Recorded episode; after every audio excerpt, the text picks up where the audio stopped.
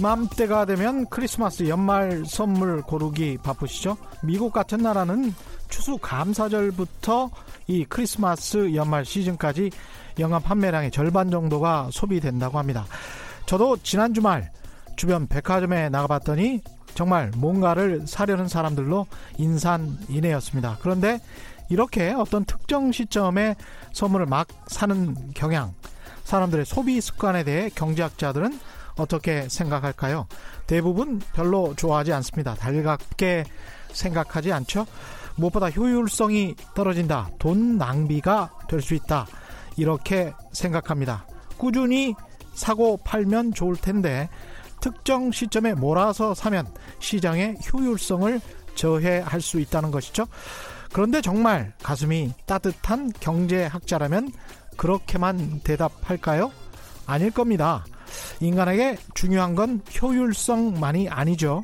인간에게 가장 중요한 것은 사실 관계입니다. 인간이라는 단어 자체도 사람 인자의 사이 간자입니다. 인간의 본질이 관계라는 뜻이죠. 관계는 사람과 사람의 마음을 이어줍니다. 관계가 없다면 사람이 생존할 수 있을까요? 큰 선물이 아니라도 좋겠습니다. 마음을 전할 수 있는 조그마한 선물 또는 그냥 직접 손으로 쓴 카드 한 장 또는 전화 한 통화 지금 해보십시오. 오후 4시가 넘었습니다만은 아직 늦지 않았습니다. 저도 사실 이 말을 할 처지는 아닌 것 같은데요. 안녕하십니까. 세상에 이익이 되는 방송 최경령의 경제쇼 출발합니다.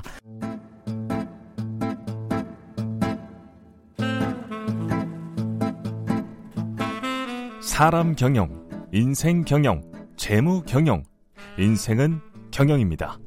최경령의 경제 쇼. 성탄절 오늘은 특별히 편안하고 어, 편안하게 함께 하실 수 있도록 특집으로 마련했습니다. 바로 2019년 경제 경영 베스트셀러로 돌아본 경제 트렌드입니다. 정말 오랜만에 모셨는데요. 책으로 읽는 경제 홍순철 북칼럼 리스트 나오셨습니다. 안녕하십니까? 안녕하세요. 예, 오랜만입니다. 오랜만에, 오랜만에 뵙겠습니다. 네, 반갑습니다. 몇 개월 만입니다. 반갑습니다. 네. 오늘 2019년 경제 경영 분야 베스트셀러를 분석을 해 주실 거죠? 키워드로? 네. 키워드를 가지고 분석을 한번 해보려고 하는데요. 예. 이 만화 얼마나 되나요? 이 책들이? 아, 우리나라에 1년에 단행본이 8만 종의 책들이 나옵니다. 8만 종? 예. 어마어마하죠. 그 중에서 한 천권도 못 팔리고 청문이 뭐예요? 몇 번권도 못 팔리고? 보통 요즘 이제 초판 부수가 1,500부? 1,500부. 네, 정도 찍는다고 그러는데요. 예. 그 가운데 아마 초판이 팔리는 비율이 10% 미만일 거예요. 그러니까 90%의 책들이 초판을 소화 못하고 그냥 야, 사장되는 8만 권 중에서 8천 권 정도만 초판 이상이 팔리고 그렇습니다. 나머지 책들은 그냥 사장된다. 그렇죠. 7만 7만 9천 권 정도. 그렇습니다. 아, 7만 2천 권 정도가. 예. 그러니까 예. 어찌 보면 오늘 이제 소개해 드리는 소위 베스트셀러에 올라간 책들은 그야말로 대단한 책들이라고 이야기할 수 있는 거죠. 엄청난 책들이군요. 선택을 받은 책들. 사실은 이 오늘 소개해 주실 책의 저자 중에 우리 패널들이 있잖아요. 많이 계시죠. 예. 그분이 뭐 그 출판사인가요? 출판사가 아니고 이게 인터넷으로 책을 쫙 판매하는 가장 큰 회사인데 네. 그 회사에서 뭐 베스트셀러 작가 20명 음. 안에 포함이 됐다고. 네. 그날따라 이 양복을 딱 입고 오셨더라고요. 그럴만합니다. 예. 그러니까 top 1%도 아니고 상위 0.0001%뭐 그렇죠. 이렇게 들은 거네요. 그만큼 치열한 뭐 요즘에 워낙 이제 다품종 소량 생산 시대라고 이야기를 하지만 음. 사실 책 같은 경우가 더더욱 그렇거든요. 예. 그러니까 1년에 8만 종이 나오고 그 가운데 약 10%가 초판을 소화하고 그 가운데 베스트셀러 순위권 안에 들어가려면 야. 그야말로 예. 0.001% 안에 포함이 되는 그런 어떤 일이라고 할 수 있으니까 예. 사실 그런 책을 낸 작가들은 정말 어깨에 힘이 들어가는 음, 자부심을 가지실 만하네요. 맞습니다. 예, 예. 예 시작해 볼까요? 키워드로 분석하는 예. 올해의 경제 경영 분야 베스트셀러. 예, 예. 아, 많은 책들이 아, 출간이 됐습니다. 음. 그리고 많은 책들이 독자들에게 사랑을 받았는데요. 예. 일단 2019년도 경제 경영 분야 베스트셀러 순위를 쭉 보면 아, 밀레니얼 세대라고 하는 키워드를 먼저 발견할 수가 있습니다. 밀레니얼 세대. 예. 예. 그러면 딱 먼저 떠오르시는 책이 있을 거예요. 예. 90년생이 온다. 온다. 예. 이 책이 사실은 2018년 말에 출간이 됐죠. 음. 근데 2019년 한 해 내내 정말 뜨거운 화제를 불러일으켰습니다. 그리고 사실 세대 갈등이 2019년 내내 아마 경제 경영 분야의 주요 화두였던 것 같아요. 세대 갈등이냐 계급 갈등이냐 그가 그 이야기 가지도 한참 논쟁을 그렇죠. 했었습니다. 네, 뭐 예. 사실 갈등이 정말 첨예화된 그런 2019년이었죠. 어. 예. 여러 가지 갈등이 있었는데 그러다 보니까 경제 경영 분야에서 이 새롭게 조직원으로 들어온 이 세대를 어떻게 이해할 것이냐. 음. 특히 이제 90년대생들이 새로운 소비 주체로 또 떠올랐는데 이들이 어떠한 소비, 소비 패턴을 보이는 것인가에 대한 어떤 연구들을 꾸준히 해야만 했다라는 거죠. 네. 그래서 90년생이 온다라는 책을 필두로 정말 밀레니얼 세대의 특징 혹은 그 세대와의 공존법을 다룬 책들이 많이 출간이 됐습니다. 음. 그리고 재테크 분야에서는 지금 뭐 우리가 오랜 기간 동안 뭐 장기 불황 이야기가 나오고 있기 때문에 네. 부의 추월 차선이라든가 2020 부의 지각 변동, 부의 감각 이렇게 돈의 흐름과 장기적 관점에서 미래가 어떻게 흘러갈 것인가에 대한 음. 예측하는 책들이 상당히 인기를 끌었고요. 예. 또 우리가 이 책은 정말 오래 전에 출간이 됐는데 끊임없이 팔리고 있는 스테디셀러인데요. 부자 아빠 가난한 아빠. 아 부자 아빠 가난한 아빠. 네. 예. 이 책이 20 20주년 맞이했어요. 옛날에 본 것 같아요. 그렇습니다. 이게. 로버트 예. 기요사키가 쓴 책이고 사실은 나올 때부터 여러 가지 뭐 논란이 있었긴 하지만 이 책이 우리나라에 출간된 지 20년이 됐거든요. 음. 그래서 요즘에 이 출판계에서 recover라는 게 유행을 해요. 아, 그러니까 다시 어, 예. 표지 갈이를 하는 겁니다. 표지 갈이를 한다. 예. 예. 그러니까 내용에 어떤 개정판이 있을 때 표지를 싹 바꿔서 아. 새로운 edition으로 예. 독자들에게 선보여서 책 제목은 똑같고 그렇습니다. 어. 사랑을 받는데요. 부자 아빠 가난 아빠가 20주년 맞이해서 출간돼서 다시 사랑을 받았어요. 그러니까 크게 이야기를 하자면 밀레니얼과 관련된 책들이 많이 출간됐고 예. 예를 들자면 90년생이 온다 포노 사피엔스, 뭐 트렌드 코리아 2019, 2020 마찬가지로 어, 세대 분석들하고 이야기할 수 있고 돈과 부를 주제로 한 책들. 여전히 돈 부가 그렇습니다. 예. 부자 아빠 가난한 아빠 어. 떻게 하면 부자 될 것이냐에 그렇죠. 대한 이야기죠. 예. 돈의 역사. 부어, 돈의, 부의 예. 추월 자선, 예. 2020 부의 지각 변동, 음. 댄 에리얼리의 부의 감각, 돈 공부는 처음이라 이렇게 책 제목에 노골적으로 돈 혹은 부 이런 것들이 들어간 재테크 관련 서적들이 많이 나왔어요. 그러니까 1위부터 20위까지를 쭉 분석을 해보면 음. 돈과 부에 관련된 재테크 관련 서적들이 6권이나 포함이 6권? 있었다라는 예. 겁니다. 이게 어떻게 보면 인문학 이야기 많이 합니다만은 정말 인문학 쪽은 거의 없네요. 그렇죠. 예. 이게 뭐 이제 특별히 이제 경제 경영 분야의 책들로 우리가 특징지어서 보고 있기 때문에 예. 더더욱 그런 측면이 있을 것 같은데요. 음. 이렇게 최근 들어서도 여전히 이제 돈이나 부 에 대한 음. 책들이 인기를 끌고 있는 걸 확인할 수가 있었고 예. 또한 가지 특징이라고 이야기하면 부동산 책이라고 하면 예전에는 그냥 뭉뚱그려 부동산이라고 이야기했는데 예. 요즘은 이게 세분화돼요. 아 그래요? 리츠 아. 혹은 뭐, 뭐, 건물주. 아. 이런 식으로. 건물주 되는 법, 뭐 예. 이런 거요? 예. 예. 건물주로 돈 버는 법. 아. 아주 노골적인 주제의 책들도 많이 나와서 요즘 젊은 세대들이 건물주 되는 게 꿈이라고 그러잖아요. 초등학생들도 꿈이라고 하니까. 이게 정말 심각한데. 이건 그렇죠. 사실은 국가 경제적으로 보면 이런 식으로 흘러가면 정말 안 되는데 특히 예. 부동산과 관련해서는 예, 그런데도 불구하고 어떤 그런 노골적인 제목의 책들 재테크 관련 서적들이 많은 사랑을 받았고요. 현실이 뭐 돈을 번다고 하니까 그렇습니다. 주변에서 예. 이렇게 막 따라가는 것이죠. 또 한국 경제 상황이 사실은 이게 정말 예측하기 힘든 상황들이 계속 예. 전개가 되다 보니까 음. 이 미래 예측과 관련된 책들 뭐 앞으로 5년 한국의 미래 세계에서 가장 자극적인 나라 음. 명견 만리. 예. 또 앞으로 10년 대한민국 부동산 세계 미래 보고서 2020 이렇게 미래 전략과 관련된 책들도 많은 인기를 얻었던 그런 한 해였습니다. 근데 이거 뭐 일부 저 대부분의 책들은 다 진실되고 좋은 책들이라고 생각을 합니다만 부동산 관련돼서 제가 하나 에피소드를 말씀드리자면 네. 그 경제신문에 있는 한 차장한테 들은 이야기인데 관련해서 경제 그 부동산 투자 전문가들 있지 않습니까?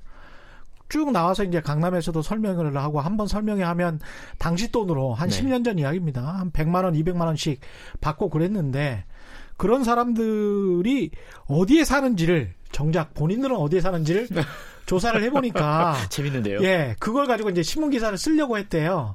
그래서 이제 최종적으로 확인하고 강북 어디에 사시죠?라고 하면서 거기 이제 그 등기부 등본도 확인해서 소유 여부까지 확인을 하니까 극구 말리더랍니다. 음. 강남 부자들에게 자기가 안 팔린다. 자기가 강북의 주택이나 아파트를 소유하고 있는 것을 알면 저 사람 시세 물정도 모르면서 그러니까요. 예, 장사를 하려고 한다. 뭐 이런 종류의 책도 부동산 쪽에 있을 수가 있다. 이런 말씀을 드리고 싶네요. 근데 사실 20위권 내 책들을 쭉 보면 예. 여기 지금 제가 리스트를 갖고 있잖아요. 예. 부동산 관련 책들이 몇 권 보여요. 음. 근데 이제 부동산 관련 책들은 말씀하신 것처럼 부동산 관련 강의하시는 분들 그렇죠. 이분들이 필명으로 이렇게 강의를 하시더라고요. 예. 이런 분들이 또 책을 내가지고 이름을 안 바뀌고 네, 본인 이름이 아니라 예. 를 들자면 앞으로 10년 대한민국 부동산이라고 하는 책이 지금 경제경영 분야 18위에 지금 올라가 있거든요. 야. 이분은 조던이라는 이름의 필명을 써요. 이 이름으로 또 강의를 하시고 이 정도 되면은 몇만 권은 팔려야 되는 거죠? 그렇습니다. 예. 적어도 예, 한 4, 5만 권은 팔려야 이 아, 순위권 그렇군요. 안에 들어오는 거니까 어. 사실은 예, 뭐 얼마나 많은 분들이 부동산에 관심이 있고 실제로 또 올 한 해 부동산과 관련해서 정부의 정책이 오락가락하고 이러면서 예. 아, 맞습니다. 돈이 몰릴 수밖에 없는 상황들이 있었어요. 그러다 네. 보니까 아무래도 대중들의 관심이 부동산 관련 책으로도 많이 몰렸던 것 같습니다. 예, 핵심 키워드를 좀 더 구체적으로 한번 분석을 해보면 어떨까요? 예. 예. 저는 세 가지 키워드를 골라봤는데요. 음, 예. 뭐 밀레니얼 세대, 밀레니얼 세대, 그리고 또 한 가지 키워드는 gig economy. 예. 그리고 또 한 가지는 GAFA입니다. GAFA. 예. 밀레니얼 세대는 아까 말씀하셨고. 네. 예. gig economy도 이게 요즘 뭐 전 세계적으로 음. 노동의 유연성 이야기하면서 음. 임시적으로 필요할 때 모였다가 해체되는 그렇죠. 그러한 네. 형태의 어떤 고용 시장을 우리가 gig이라고 이야기를 하죠. 예. GAFA는요. 음. 요즘 이게 뭐 전 세계적으로 유행하는 키워드이기도 한데 예. 어떤 느낌이 드세요? 가파. 가파 뭐 구글 뭐 이런 걸 것 같습니다. 맞습니다. 예. 구글, 예. 페이스북, 아마존 그리고 이게 가파가 예. 또 마지막이 애플인 애플. 거죠. 예. 네개 기업들이 전 세계의 경제를 지금 헤게모니를 쥐고 있고 주가도 제일 많이 올랐습니다. 그렇습니다. 예. 그리고 이들 사실 기업들의 가장 큰 문제는 다른 기업들이 감히 경쟁할 수 없는 음. 독점적 우월 체계를 만들어 가면서 예. 세계 경제의 양극화를 극심화시키고 있다라는 거예요. 지금 유럽도 다 구글이 장악을 그러니까요. 네. 미국 장악했죠. 한국만 지금 네이버하고 다음이고 그렇습니다. 예, 일본도 야후 정도고요. 그렇습니다. 예, 구글이 거의 다 장악했어요. 그래서 이제 예. 이러한 어떤 가파에 대한 위험성 을 음. 경고하는 책들도 이제 많이 출간이 됐던 그런 한 해였는데요. 음, 네. 하나하나 다시 짚어보면 예. 밀레니얼과 관련된 책들이 인기를 끌 수밖에 없는 건 그만큼 지금 대한민국 사회에서 이 세대가 핫하기 때문입니다. 이게 근데 제가 돌발 질문을 드린다면 이 세대를 너무 케어해준다. 너무 관심, 있어요. 관심을 너무 보인다. 그래서 좀 뭐랄까 스포일 시키는 거 아니냐 반론도 많이 있습니다. 예. 그리고 사실은 걱정도 좀 들더라고요. 저도 역시 예.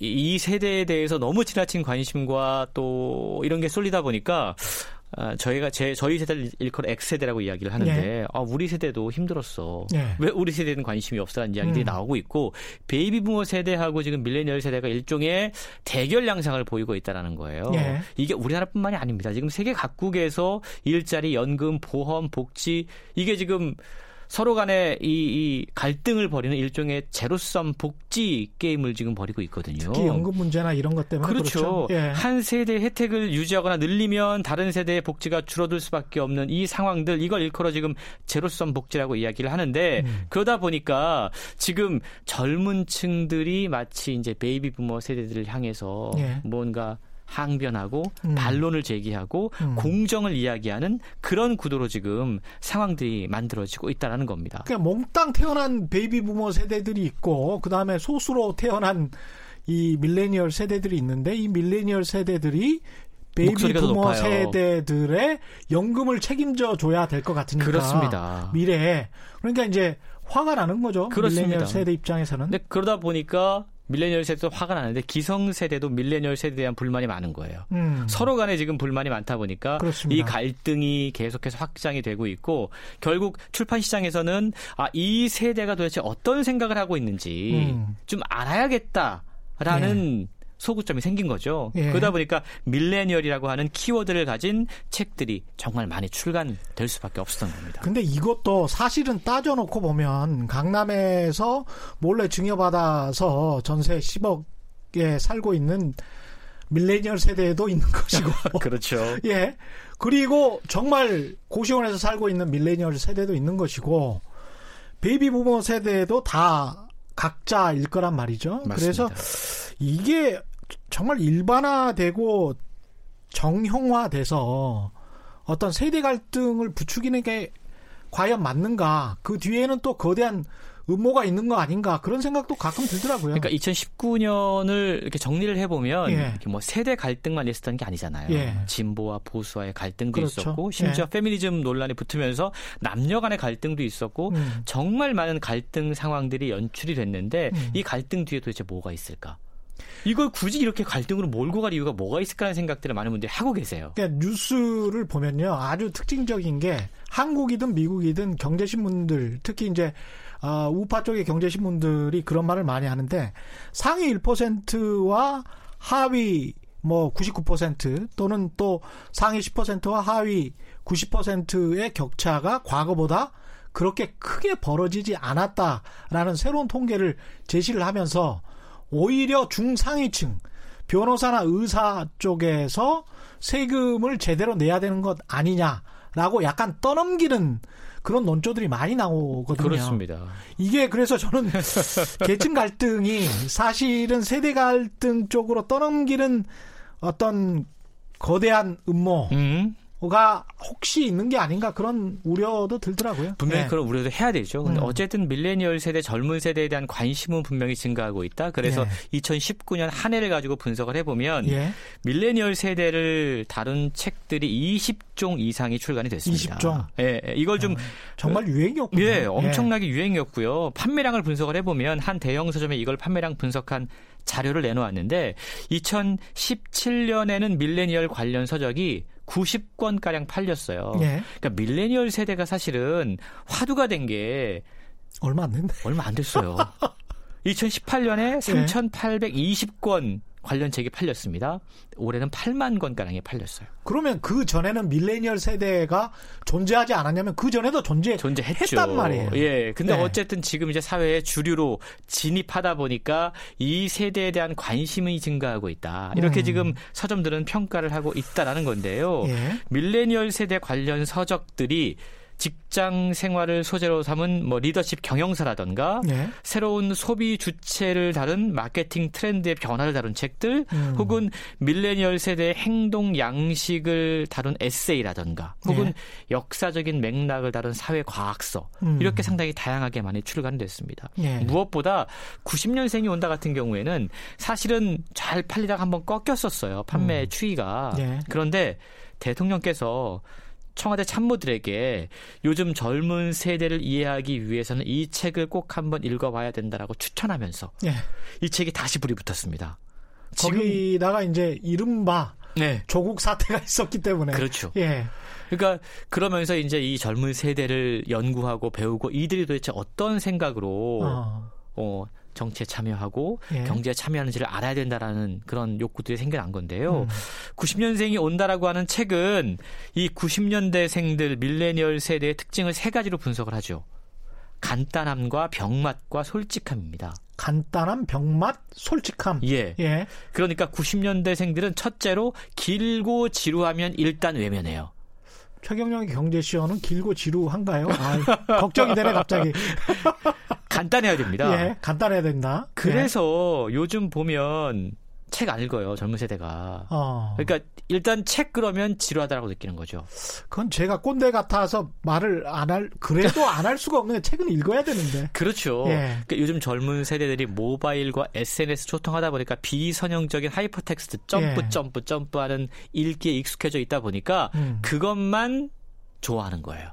그러니까 길고 지루한 예. 간단한 것만 통하는 이들에게 어떠한 상품과 아이디어를 내놓을 것인가에 대한 고민을 해야 된다. 할 수밖에 없다라고 이 뭐 책은 이야기를 하고 있는 당연히 거예요. 그래야 그렇죠. 네. 실제로 이제 90년대생들이 지금 컨텐츠와 미디어 시장을 주도하면서 전통적인 매체들이 다 생존의 지금 위기에 빠져 있지 않습니까? 네. 이게 이제 간단함을 추구하는 세대에게 맞는 무언가를 내놓지 못했기 때문에 음. 그렇다는 분석들이 나오고 있다라는 거고요.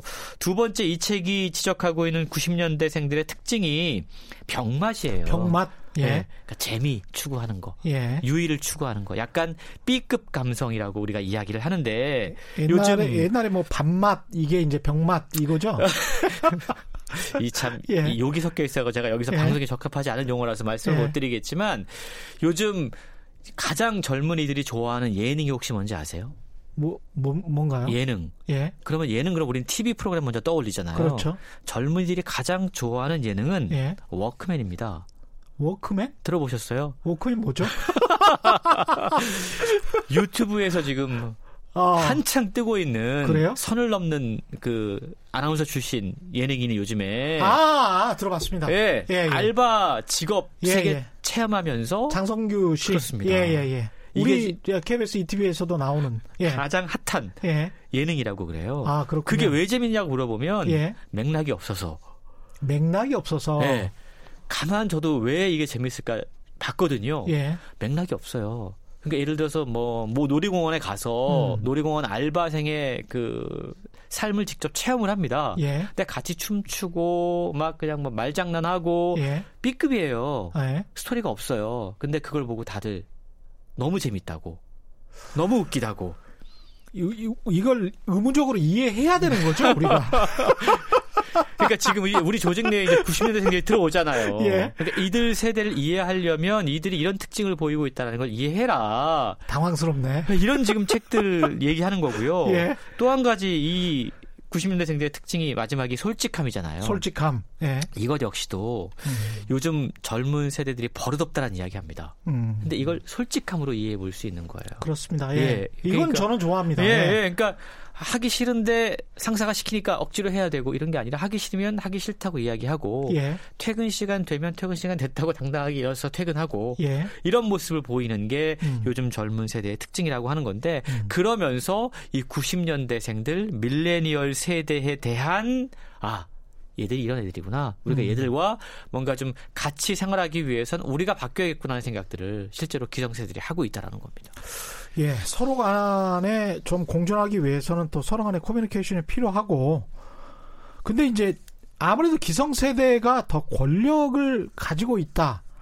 한국에서는 나이가 무슨 권력이 될 수도 그렇죠, 있는 실제로. 사회니까. 네. 그런 측면에서도 기성세대가 조금 더 노력을 해야 되겠다 그런 생각은 듭니다. 그렇죠. 예. 그래서 어찌 보면 이제 기성세대들이 먼저 아 우리가 이 젊은 세대를 배워야지 음. 어떤 생각을 하고 있는지 좀 알자라고 해서 그런 책들이 출간이 되고 또 읽히고 있다라는 건데요. 예. 포노사피엔스라고 하는 책 혹시 포노사피엔스 들어보셨어요? 예. 네, 최재봉 예. 교수가 쓴 책인데 예. 포노사피엔스가 뭐야? 음. 그러니까 폰이 없으면 예. 살수 없는 예. 인류들 신인류들. 음. 항상 마치 신체 일부처럼 폰을 들고 다니는 사람들 예. 이들 역시도 이제 밀레니얼 세대의 특징인데요. 이들이 지금 어떻게 그럼 저도 밀레니얼 세대인데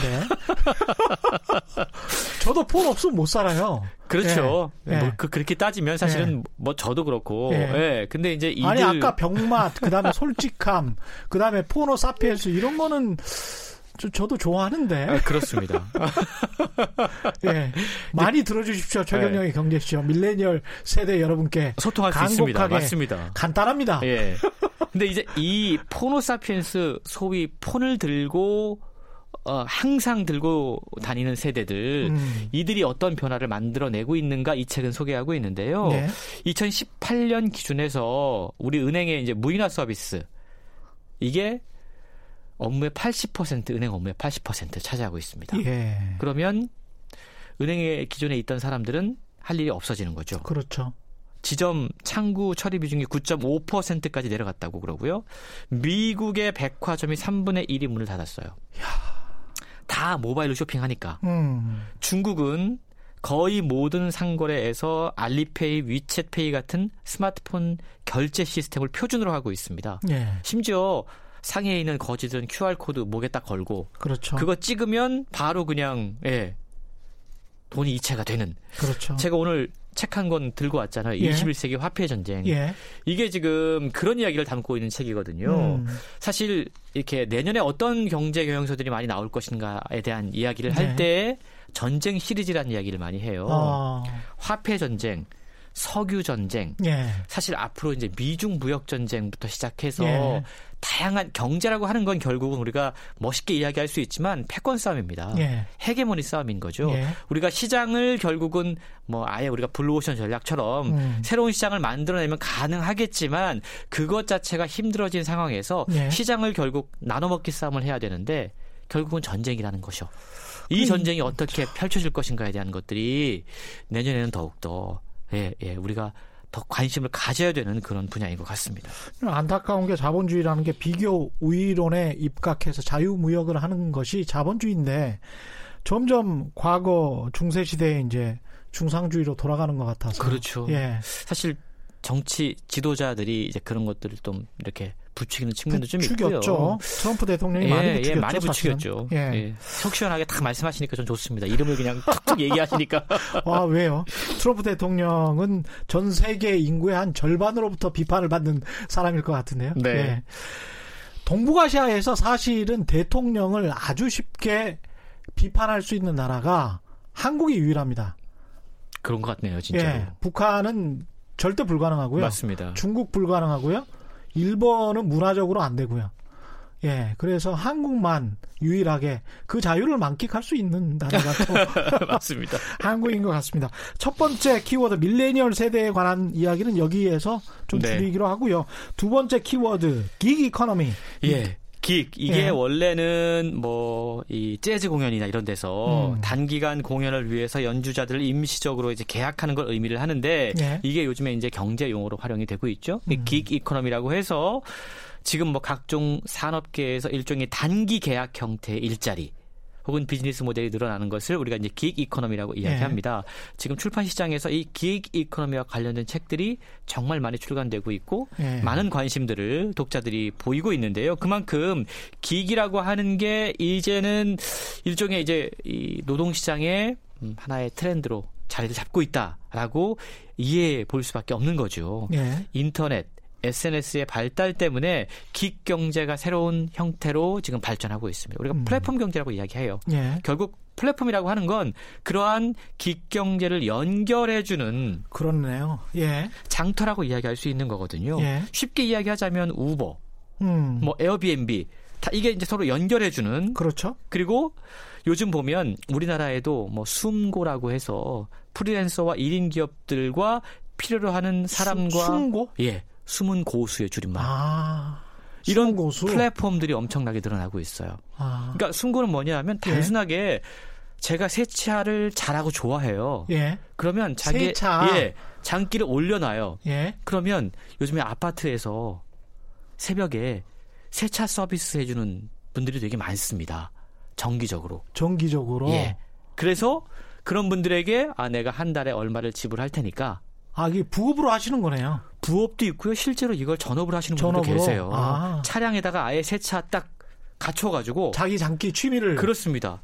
그러니까 이런 식의 플랫폼들이 지금 만들어지고 있다라는 건데 재밌다. 이게 이제 하나의 기경제의 대표적인 모델이라고 이야기할 수 있는 거고요. 예. 이런 책들이 음. 관련된 책들이 많이 나오고 있다라는 겁니다.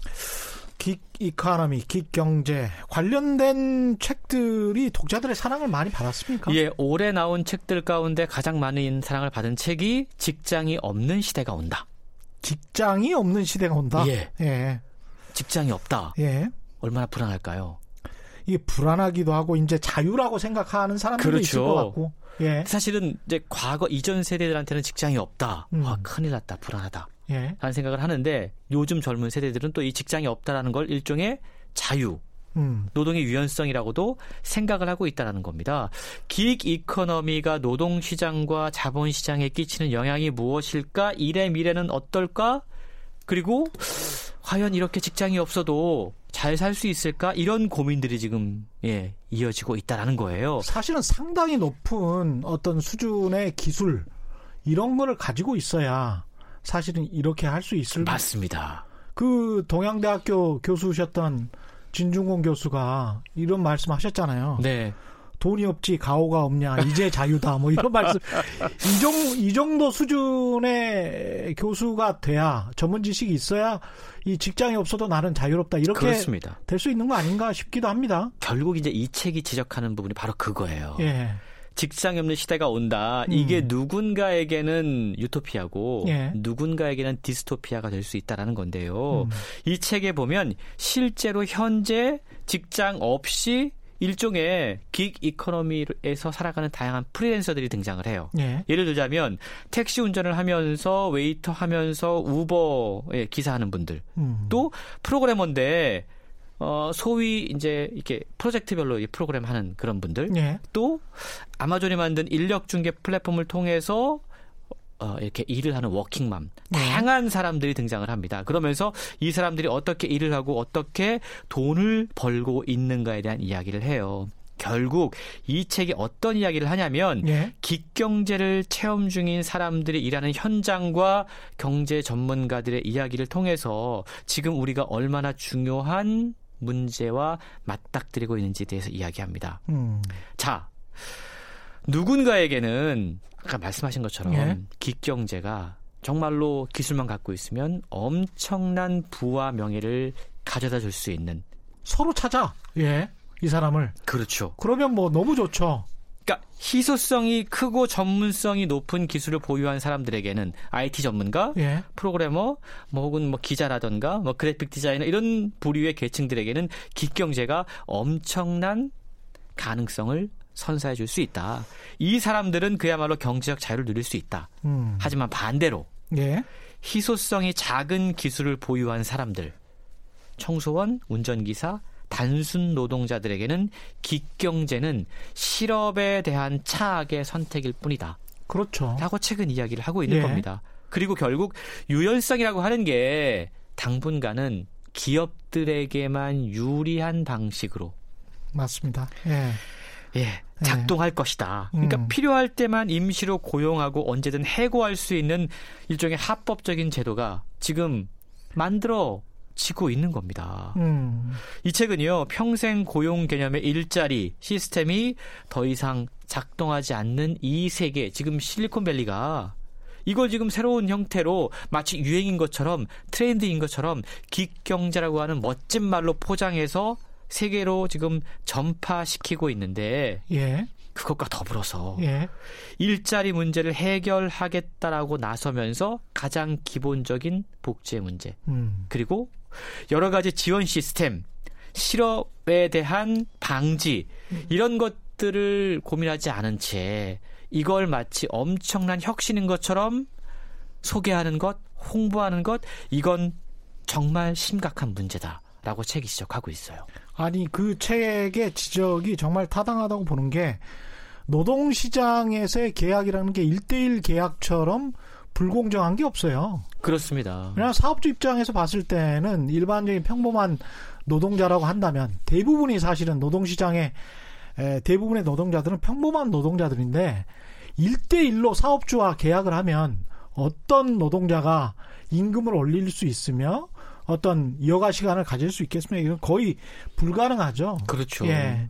그래서 노동조합이 잘 발달하지 않은 미국 같은 나라 뭐 한 10% 정도밖에 안 되고 우리나라도 사실은 노동조합 조직률이 거의 그 정도 수준이거든요. 그러니까 말이에요. 예. 그래서 어떤 사탕 발림이 될 수도 있겠다. 노동시장의 유연성을 추구하는 근데 그 노동시장의 유연성이라는 그 단어 자체도 굉장히 고상하고 맞습니다. 좋게 들리지만 그 노동시장의 유연성을 추구해서 어떤 사람은 그냥 잘리는 거죠. 맞습니다. 쉬운 예. 말로 예, 잘리는 예. 거죠. 그냥 잘리는 겁니다. 그래서 단어에 속을 필요는 없겠다. 기경제도 그런 의미로 굉장히 좀 고민스러운 단어다. 그러나 한편으로는 또 미래 경제를 생각해 보면 대안을 생각하지 않을 수도 없고 말이죠. 그렇죠. 이게 고민입니다. 이게 항상 우리가 보면 이제 세계적인 트렌드다. 예. 세계에서 이렇게 뭐 만들어지고 있다. 예. 우리도 이걸 global standard 따라가야 된다. 라고 하면서 자연스럽게 글로 옮겨가거든요. 그렇죠. 그러니까 이 gig 경제라고 하는 게 결국 이제 미국에서 음.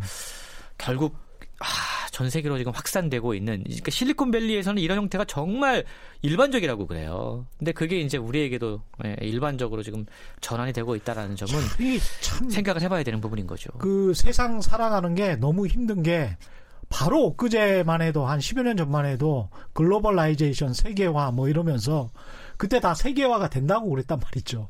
인구와 상품과 서비스가 돈이 정말 전 세계를 왔다 갔다 하고 그게 가장 평등하고 공정하고 정의로운 세계인 것처럼 이야기를 했어요. 그게 불과 10여 년 전인데 지금 트럼프 대통령 바로 그 직전부터 지금까지 세계화는 무슨 세계화입니까? 지금 탈세계화, 예, 그렇죠. 블록화, 그게 뭐 중상주의, 이게 세계에 나갈 방향인 것처럼 이야기를 한단 말이죠. 그러면 우리는 어느 장단에 이것도 이제 기 경제도 나중에 가서 사실은 이 방향이 아니었는가 봐. 뭐 이러면 우리는 또 어떻게 할 건지. 그렇죠. 예. 참 여러 가지로 그 질문이 꼬리에 꼬리를 잇게 되는데요. 예. 그러면서 사실은 실제로 많은 분들이 이제 피부에 와닿고 있는 거예요. 이제 직장이 나의 삶을 보장해 줄 수 없구나. 그렇죠. 그러면 나는 어떻게 살아야 돼? 나는 어떻게 경제적인 활동을 영위해야 되지? 음. 그거에 대한 고민들이 책으로 나타나고 있습니다. 그렇습니다. 그러니까 예. 를 들자면 나의 월급 독립 프로젝트라고 하는 책이 월급 독립 프로젝트 예, 많은 예. 사랑을 받았는데요. 예. 이분은 원래 직장인이었어요. 음. 근데 직장인이 거의 뭐 직장에 목매어 있잖아요. 예. 근데 이렇게 해봐야 하, 아파트 한 채 구입하기 힘든 현실에 그렇습니다. 네, 아주 절감을 한 겁니다. 그래서 주식 투자를 하게 돼요. 음. 3년 만에 30억의 수익을 올리고 30, 월급 30 억? 예. 3년에? 예. 1년에 10억씩. 월급에서 얼마, 독립한 얼마에 시작했는데요? 480만 원으로 시작을 합니다. 에이. 진짜래요? 아, 진짜요. 진짜로. 진짜? 근데 이분의 책이 저는 정말로 다른 책들과 조금 독특했던 게 뭐냐 하면 예? 보통 주식 관련 책들을 읽어보면 예? 원칙들을 이야기해요. 가치 투자, 장기 투자. 그렇죠. 근데 이 책은요. 예? 장기 투자하지 말아라. 딱 하루 최대 5일 안에 승분할 종목을 찾자. 이게 이 책의 핵심 키워드입니다. 그러니까 이분이 얘기하는 게 되게 재밌는 게요. 예. 가치 투자, 장기 투자 멋진 얘기다. 네. 워렌 버핏이나 할 수 있는 거지. 어. 일반 직장인들이 종잣돈 조금 모아가지고 무슨 장기 투자를 할 수 있냐. 결국 단타 매매 치고 빠지는 거.